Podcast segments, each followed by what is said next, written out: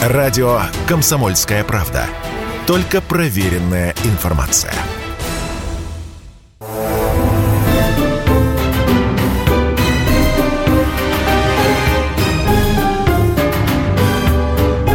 Предыстория. Мысли. Факты. Суждения предысторию вспоминают Иван Панкин, а также историк, журналист, основатель портала и телеграм-канал «Толкователь» Павел Пряников. Часть нашего сегодняшнего эфира посвящена московским тюрьмам начала 1920-х годов. В общем, это те тюрьмы, которые вдруг э, из царских превратились именно в советские тюрьмы. И тогда вот, например, меньшевик Соломон Бройде, он э, как раз вот в 20-х годах 16 месяцев провел в московских тюрьмах. Он описывает прекрасные условия содержания зэков. С хорошим питанием, отпусками, театром, внутренней свободой. То есть доходило до того, что низы специально стремились попасть в тюрьму ради лучшей жизни. Вот, собственно, Павел, вопрос первый. Кто начал разрабатывать вот эту новую тюрьму, тюрьму нового поколения? Но вот, как ни странно, начал ее разрабатывать Дзержинский, который руководил ЧК. Вот мы Дзержинского знаем как железного человека, как ну, одного из э, творцов революционного террора. Ну и одновременно он был э, творцом гуманных тюрем и был творцом именно исправительных учреждений. Ведь в то время даже тюрьма начал называться э, другим словом – исправдом, исправительный дом. То есть пытались э, из лексикона вынести это слово «тюрьма», которое ассоциировалось с царскими тюрьмами, кстати говоря, не самыми худшими, а, по сравнению даже с европейскими, американскими тюрьмами того времени. Вот каторга это была действительно такая суровая, что называется, суровое наказание, а тюрьмы, ну, такие средние были. Но, тем не менее, даже такие тюрьмы не устраивали.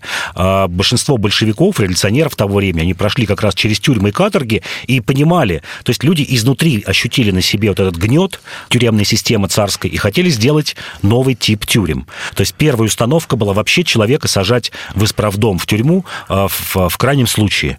Были другие виды наказания, они, кстати говоря, тоже применялись и, и в царское время. Например, ссылка, когда человека отправляли из большого города, из Москвы, э, Петрограда, из Киева, Одессы, куда-нибудь в глубинку. Считалось, что это уже достаточное наказание, когда тебя вырывают из городской жизни, отправляют жить в деревню или в какой-нибудь маленький уездный городок на там 2-3 года. Второй тип наказания – это исправительные работы.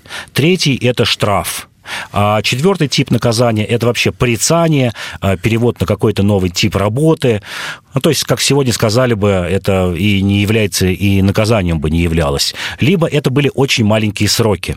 Вот даже среди примерно 30% приговоров, которые заканчивались заключением, а, половина из этих 30 процентов, то есть 15 процентов, а, сроки были до, до двух лет. И при этом были очень частые амнистии. Амнистия на 7 ноября, на 1 мая, в честь пятилетия революции, десятилетия революции и так далее. А, мы видим просто вот эти примеры 20-х годов, когда человек получает, например, 5 лет тюрьмы, а выходит оттуда через полтора-два года. Считалось, что одна мысль о том, что ты наказан, уже является достаточным наказанием, особенно для ненасильственных преступлений. И, кстати говоря, вот когда сегодня у нас приводит пример, например, э, скандинавскую систему тюремной, э, которая руководствуется, примерно такими же принципами, которые были у большевиков в 20-е годы. То есть мы обогнали лет на 100 вот в то время подход. Насильственные преступления, страшные преступления должны караться очень тяжело. Например, в 20-е годы никто не отменял смертную казнь.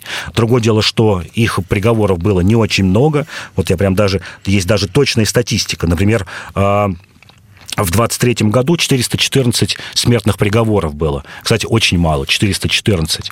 Для сравнения, например, даже в советское время а, с 62 по 89 год было 24 тысячи смертных приговоров. Ну, то есть в среднем одна а, тысяча приговоров в год, а в некоторые годы, например, вот именно в том самом 62 году было 2400 приговоров. И сравните, 414 приговоров смертных – это 23 год. 26 год – 990. То есть было. Максимальный срок наказания был 10 лет лет. Тяжелым наказанием считалось вне смертной казни это концлагерь. Единственный концлагерь был на Соловках, который так и назывался концентрационный лагерь.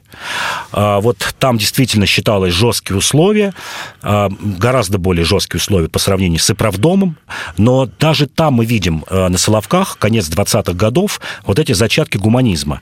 Причем это вот не какие-то, как сейчас можно сказать, ну там приверженцев сталинизма или приверженцев советской власти, какие-то, скажем, обеления управления. Есть прекрасные записки того же Дмитрия Лихачева, нашего великого академика, э, который отсидел в этом Соловецком лагере. Даже сам этап в Соловке, вот с чего начиналось его заключение, он проходил так, что был обычный гражданский поезд, он пришел в гражданской одежде к поезду, им просто сказали, никаких наручников, как сейчас автозаков, ты должен явиться к поезду, который тебя туда привезет, тебя провожают родители, дают тебе посылки какие-то, ты туда едешь, потом к тебе э, приезжают родители, у тебя есть э, система продуктовых посылок, и система даже позволяла тому же Лихачеву заниматься самообразованием и наукой. Э, Дмитрий Сергеевич Лихачев, когда вышел с Соловков, он защитил кандидатскую диссертацию по воровскому жаргону, по арго. То есть человек сидел в лагере и вот писал эту работу, и, в общем, сразу же по выходу из лагеря э, получил ученую степень. И вот эта система 20-х годов, она была вот четкая установка на исправление человека. Вот Иван правильно сказал в самом начале, опять же, еще а, одно направление мысли Дзержинского – это беспризорники. А, это исправление трудом, это система Макаренко, которая строилась на этом и прожила, кстати, примерно до 1937 года. Вот если гуманистическая система исправ домов, она начала заканчиваться в начале 30-х годов с индустриализацией, коллективизацией, то система исправления малолетних э, преступников, она прожила ну, до 37 года, да, пожалуй, даже и до 41-го какие-то ее зачатки до войны. Это максимальная какая-то внутренняя свобода, самоуправление, обязательно зарплата. Вот здесь нужно обязательно сказать, что люди за свой труд в тюрьмах получали зарплату, и то, что Иван в самом начале сказал, что многие пытались попасть в тюрьму, действительно были такие случаи. Э, совсем совсем у низов, у которых вот не было куска хлеба, еды, работы, пытались попасть вот с каким-нибудь маленьким сроком, там 3-6 месяцев в тюрьму, для того, чтобы жить в ней и даже получать зарплату за работу, которая была бы в, в некоторых случаях больше, чем, чем на воле. Первые фотоаппараты ФЭД, Феликс Эдмундович Дзержинский, они появились как раз в колониях малолетних преступников. То есть вот по нынешним меркам это такой хай-тек. Вот как сейчас собирают айфоны, вот в то время собирали передовой такой продукт, фотоаппараты в таких колониях, малолетние преступники, ФЭД да, Феликс Эдмундов Дзержинский там как раз и делал, сделали швейные машинки, а, люди получали специальность, то есть обязательная установка была, чтобы ты вышел из колонии, получил при этом хорошее образование, получил а, рабочую специальность. И часто даже не просто рабочую, а высшую рабочую, после которой ты мог идти в ВУЗ и там учиться, например, на инженера. Таких случаев очень много было. Это вот система хозрасчета, а, система, ну, я еще раз повторю, такого ненасильственного принуждения тебя к исправлению. То есть попал это в вот тюрьму, основы. тебе повезло.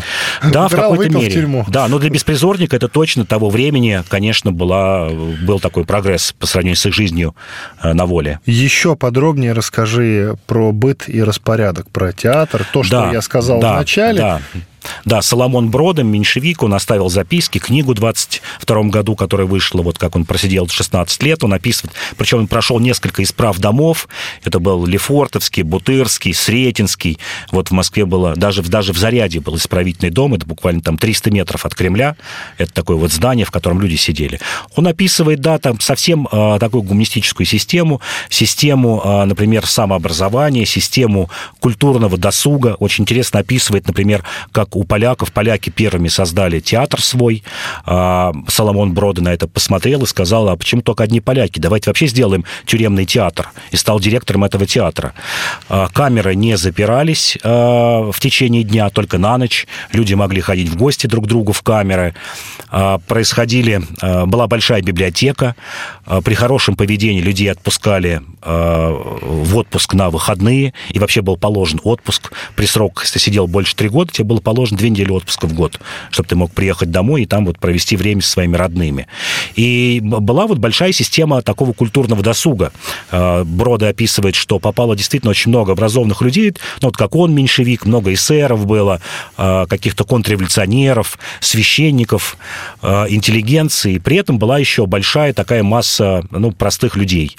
И вот сама, сама собой сложилась система, когда эти более образованные люди обучали вот простых людей грамоте, чтению, разыграли какие-то сценки в театре, э, делали стенгазету, э, сочиняли стихи, выпускали свою газету, и даже был свой поэтический сборник, который, кстати, продавался, и получали доход. Это уже времена НЭПа, 21-22 год, получали даже какой-то вот доход, который позволял, ну, дополнительно какой-то заработок иметь этим людям. А что, и кормили прям хорошо? Ну, по сравнению с тем временем, да, хорошо. Конечно, может быть, э, если сейчас на есть воле мы рацион, едим лучше. Меню? Да, да, рацион, конечно, меню есть. Рацион был взят из э, тюремной системы Российской империи. Это большое количество круп, очень похоже на армейский рацион, кто вот в советское время служил. Большое количество хлеба, круп, каких-то простых овощей, типа капусты, картофеля, и небольшое количество э, мяса и рыбы. То есть калорий получали люди достаточно, а вот животного белка, конечно, э, в какой-то мере не хватало. Но это была, я бы сказал, общий такой, общий рацион э, в то время в Российской сначала империи, а потом и в раннем Советском Союзе. Большое количество круп, то есть углеводов и клетчатки овощей, и небольшое большое количество а, животного белка. То есть он мало отличался от рациона а, простых людей. Спасибо, Иван Панкин и историк Павел Пряников, историк, журналист, основатель портала и телеграм-канала «Толкователь».